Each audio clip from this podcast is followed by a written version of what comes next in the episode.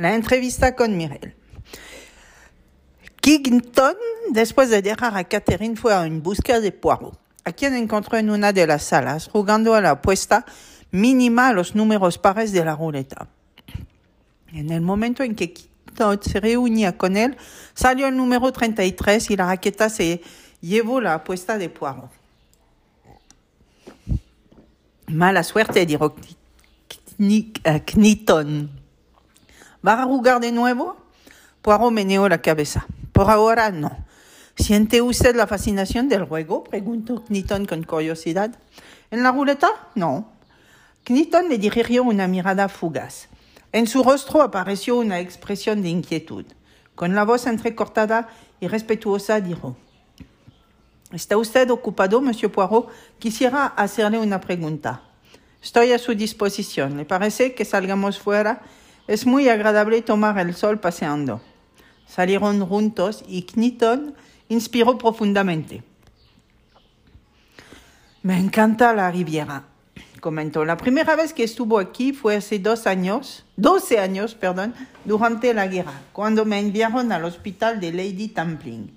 Pasar de Flandre aquí es como llegar al paraíso. Es natural. Qué lejana parece la guerra ahora, murmuró Quinton. Pasaron en silencio durante un rato. ¿Le preocupa alguna cosa? preguntó Poirot. Kniton le miró sorprendido. Tiene usted razón, confesó, pero no comprendo cómo lo ha sabido. Salta a la vista como con solo mirarle, contestó con sequedad Poirot. No sabía que yo fuera tan transparente. Tenga usted en cuenta que mi trabajo consiste en observar las fisionomias, explicó el belga con dignidad. Se lo diré, monsieur Poirot. ¿Ha oído usted hablar de Mireille, la bailarina? La chérie amie de monsieur Kettering? Sí, la misma. Y sabiendo esto, comprenderá que monsieur Van Alding siente un prejuicio natural contra ella. Esa mujer le ha escrito solicitando una entrevista a monsieur Van Alding me ordenó que escribiera una breve negativa, cosa que desde luego hice. Esta mañana ella se presentó en el hotel y mandó subir su tarjeta diciendo que era urgente y vital que viera a Monsieur Van Alding enseguida.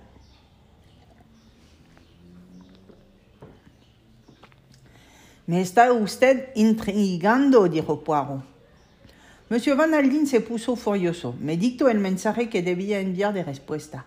Yo me aventuré a disentir, me pareció probable que quizás esa mujer pudiera facilitarnos alguna información valiosa. Sabemos que viajaba en el tren azul y tal vez pudo haber visto o oído algo de gran utilidad para nosotros. ¿No cree usted lo mismo, monsieur Poirot? Sí, contestó Poirot en tono seco. Creo que monsieur Van Aldin se comportó de una manera muy tonta. Me alegro de que usted vea el asunto de esa manera. Aún hay algo más, Monsieur Poirot. Me pareció tan poco conveniente la actitud de Monsieur Van Aldin que decidí tener una breve entrevista en privado con esa señora. ¿Eh bien? La dificultad consistía en que Mireille deseaba hablar personalmente con Monsieur Van Aldin. Yo suavicé el mensaje todo lo posible. En realidad le di una forma completamente distinta. Le diré que M. Van Aldin estaba muy ocupado en aquellos momentos, pero que podía comunicarme a mí lo que fuese. Pero no se decidió y se marchó sin decir nada más. Tengo la fuerte impresión de que esa mujer sabe algo. Esto es serio, señaló Poirot. ¿Sabe usted dónde se hospeda? Sí.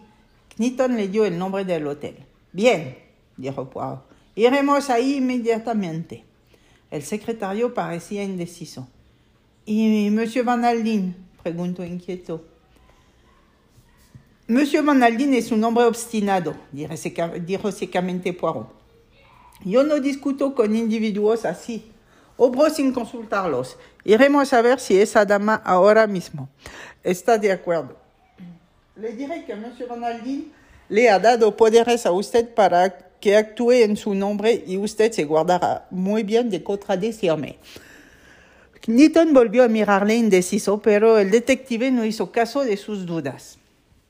En el hotel, Les dijeron que mademoiselle estaba en sus habitaciones. Después de escribir en sus tarjetas de parte de Monsieur Van Aldin, Poirot hizo que se las pasaran. Poco después les dijeron que mademoiselle Mireille les esperaba. En cuanto entraron en el saloncito de la bailarina, Poirot tomó la palabra. Mademoiselle, murmuró inclinándose exageradamente. Venimos comisionados por Monsieur Van Aldin. ¿Ah? ¿Y por qué no viene él mismo? Porque se encuentra indispuesto, mintió Poirot.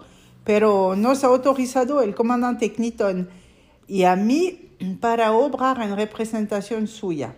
Al no ser, desde luego que mademoiselle prefiere esperar un par de semanas o más. Eh bien, hablaré, señores, gritó. He sido paciente. He tenido, he tendido mi mano. ¿Y para qué? Para ser insultada. Sí, insultada. ¿Acaso cree que se puede tratar así a Mireille? ¿Tirarla con, como quien tira un trapo viejo? Ningún hombre se ha casado jamás de mí. Soy la que se cansa de ellos.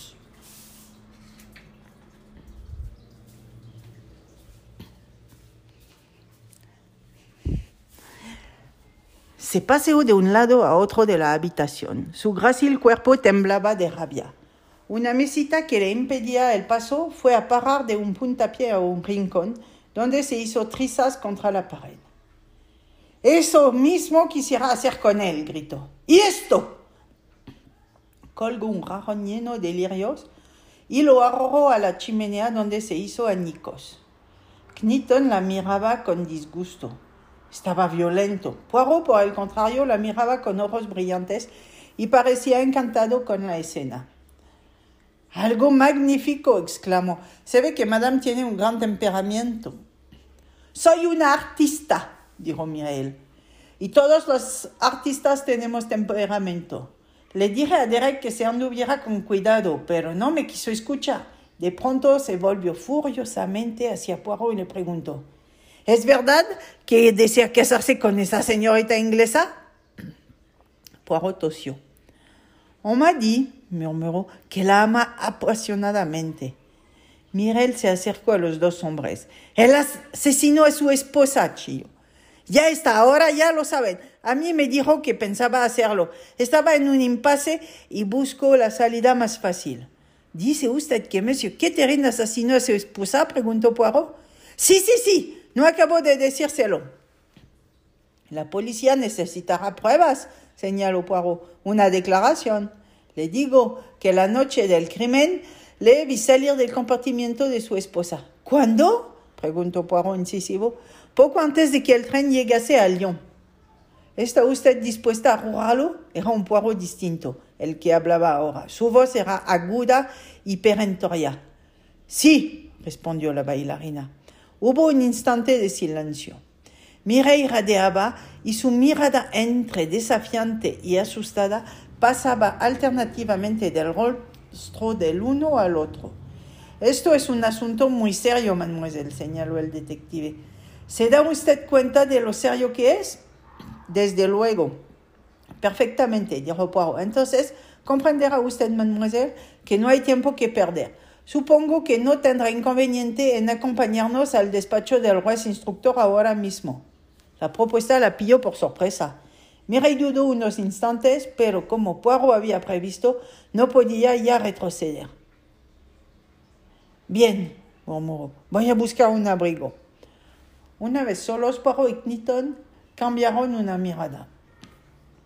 Es necesario actuar. ¿Cuál es la frase? Mientras el hierro está caliente, dijo Poirot. Es muy temperamental. Tal vez dentro de una hora se arrepentirá y quiera volverse atrás. Debemos evitarlo a toda costa. Mirel reapareció envuelta en un abrigo de terciopelo color arena adornado con piel de leopardo.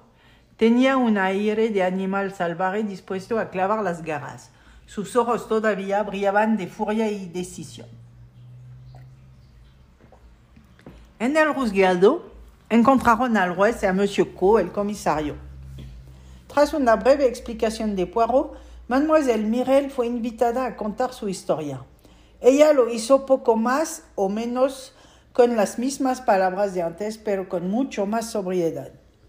Es un relato extraordinario, mademoiselle, dijo lentamente Monsieur Carrege. Se recostó en su sillón. Se afirmó los lentes sobre la nariz y miró con firmeza a la bailarina. Quiere hacernos creer que Monsieur Kettering llegó a ufanarse del crimen de antemano. Sí, sí. Dijo que su esposa tenía demasiada salud, que la única manera de acabar con ella era un accidente y que él lo arreglaría todo. ¿Se da usted cuenta, mademoiselle? dijo Carriage con tono severo, que se está declarando cómplice del crimen. ¿Quién? ¿Yo? De ninguna manera, ni por un momento creí que él hablara en serio. De ninguna manera. Conozco a los hombres, dicen muchas cosas terribles. Una se volvería loca si lo tomase au pie de la letra. El juez de instrucción enarcó las cejas. Tendremos que creer entonces que usted consideró las amenazas de Monsieur Kettering como mera balandronadas. ¿Podría decirme, mademoiselle, por qué abandonó sus compromisos en Londres y se vino a la Riviera? Mirel lo miró con ojos ardientes. Porque quería estar con el hombre a quien amaba, dijo sencillamente. ¿Es una cosa tan extraña? Poirot intercaló una pregunta con amabilidad. ¿Fue entonces por deseo de Monsieur Kettering que le acompañó usted a Niza? Mireille pareció encontrar un poco difícil responder a esto. Vaciló visiblemente antes de hablar. Al fin contestó con aire indiferente y altivo.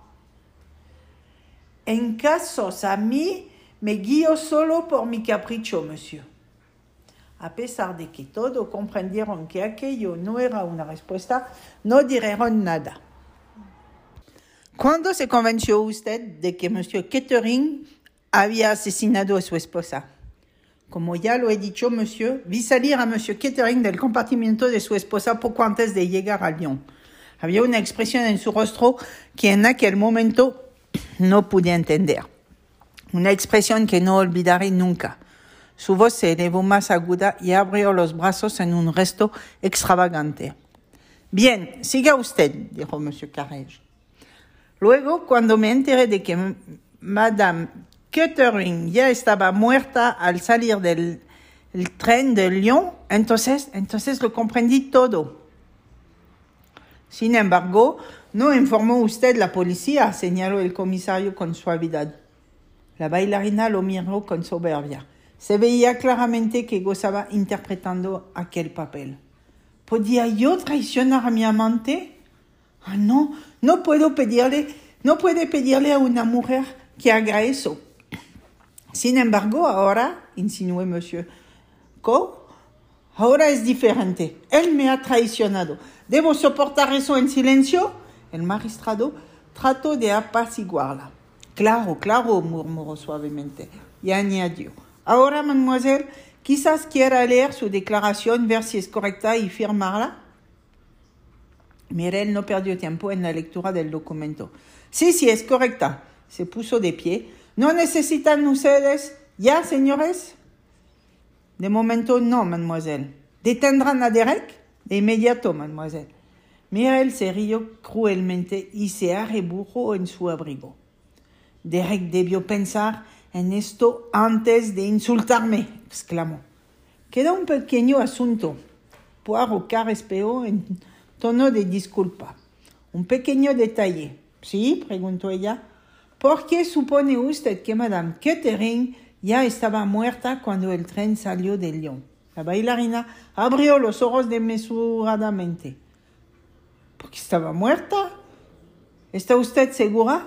Claro que sí, yo se paró en seco. Poirot, que la observaba con atención, advirtió la mirada alerta en sus ojos. A mí me lo han dicho, todo el mundo lo sabe. Oh, dijo Poirot, no sabía que el hecho se haya mencionado fuera del despacho del juez. Ella pareció turbada. Oye una tantas cosas, digo vagamente. Alguien me lo dijo, aunque ahora no recuerdo quién.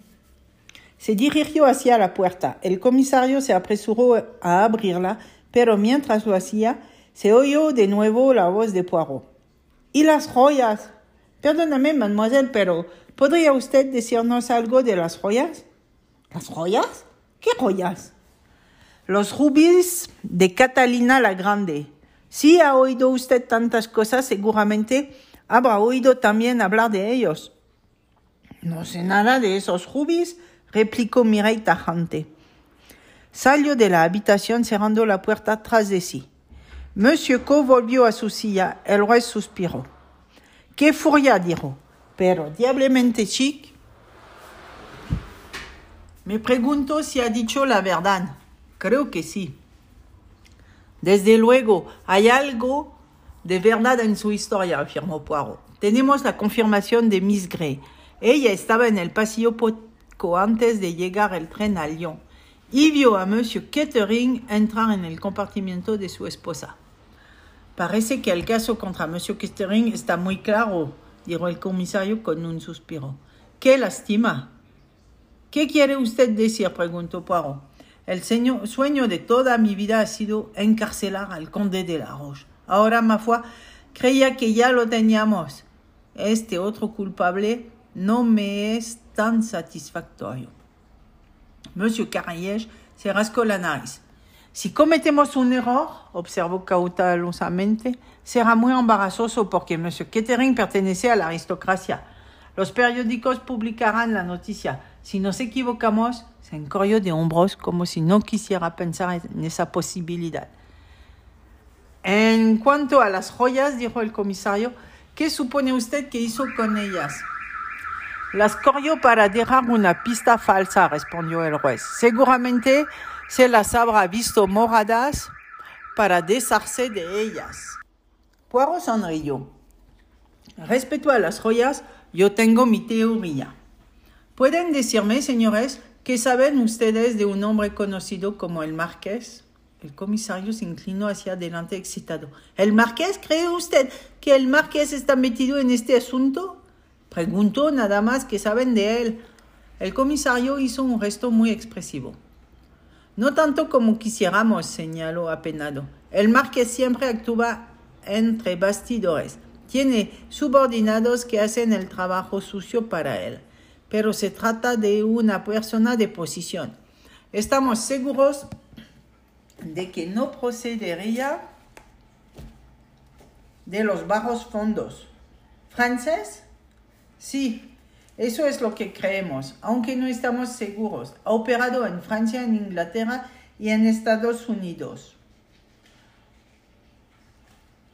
El otoño pasado, año, el otoño pasado año hubo una serie de robos en Suiza que hay que atribuirle. Por lo que se dice, es un gran señor. Habla en francés e inglés estupendamente y su origen es un misterio. Poirot asintió mientras se levantaba dispuesto a retirarse. ¿Puede usted decirnos algo más, monsieur Poirot? le apremió el comisario. De momento no, pero puede que el hotel, que en el hotel me esperen noticias interesantes. Monsieur Carriège parecía inquieto. Sí, el marqués está metido en este asunto, se interrumpió. Eso echaría por tierra nuestras hipótesis, se lamentó Monsieur Co. La mía no, dijo Poirot. Creo, por el contrario, que encargaría perfectamente. Hasta la vista, señores. Si tengo noticias importantes, se las comunicaré enseguida. Se dirigió hacia su hotel con una expresión grave. Durante su ausencia había llegado un telegrama. Era un telegrama muy largo y lo leyó dos veces antes de guardarlo en el bolsillo. En su habitación le esperaba George. Estoy cansado, George, muy cansado. ¿Quieres ordenar que me suban una taza de chocolate? Trajeron el chocolate y George lo colocó en una mesita al alcance de su señor. Iba ya a retirarse cuando Poirot le dijo: Creo, George, que tiene un amplio conocimiento de la aristocracia inglesa. El criado sonrió con un aire de disculpa. Creo que puedo decir que es así, señor, admitió George. Supongo que a su juicio los criminales proceden invariablemente de la clase social más baja. No siempre, señor. hubo graves problemas con uno de los hijos menores del duque de Devise. Lo expulsaron de Eton a consecuencia de unos robos y después fue causa de muchas angustias en diversas ocasiones. La policía no quiso aceptar la excusa de que era cleptomano. Un joven muy inteligente, señor, pero vicioso hasta la médula.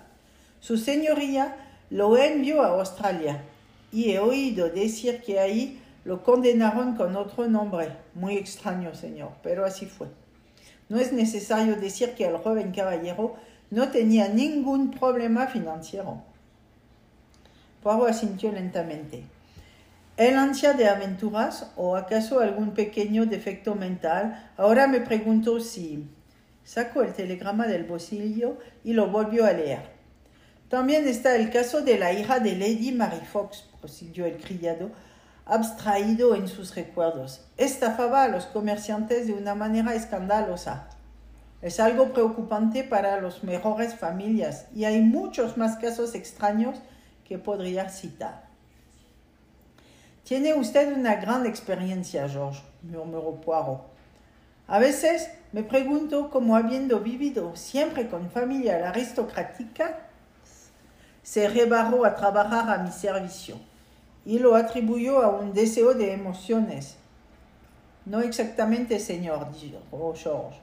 Yo la casualidad que leí en Society Spynet, Snipet, perdón, que le habían recibido a usted en el Palacio de Buckingham.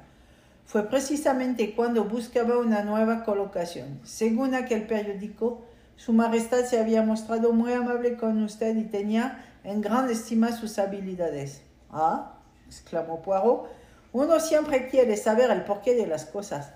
Se quedó pensativo algunos instantes y finalmente dijo: He telefoneado a Mademoiselle Popolo Papopoulos.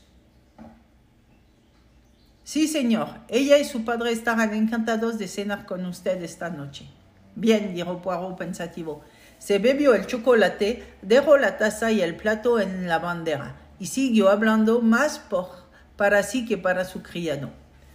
La ardilla, mi buen George, recorre nueces que almacena durante el otoño lo cual más tarde redunda en beneficio suyo. Si queremos tener éxito en la vida, George, debemos aprovecharnos de las lecciones de aquellos que están debajo de nosotros en el reino animal. Yo siempre lo he hecho. He sido el gato que vigila la ratonera. He sido el perro fiel que sigue el rastro sin despegar el hocico del suelo. Y también, mi querido George, he sido la ardilla he almacenado un pequeño hecho aquí, otro pequeño hecho allí. Ahora iré al almacén y sacaré una nuez muy particular, una nuez que guarde hace, a ver, hace unos 17 años. ¿Me entiende, George? Nunca creí que una nuez pudiese conservarse tanto tiempo, contestó George, aunque sé que se hacen maravillas con los botes de conserva. Poirot miró al criado y sonrió.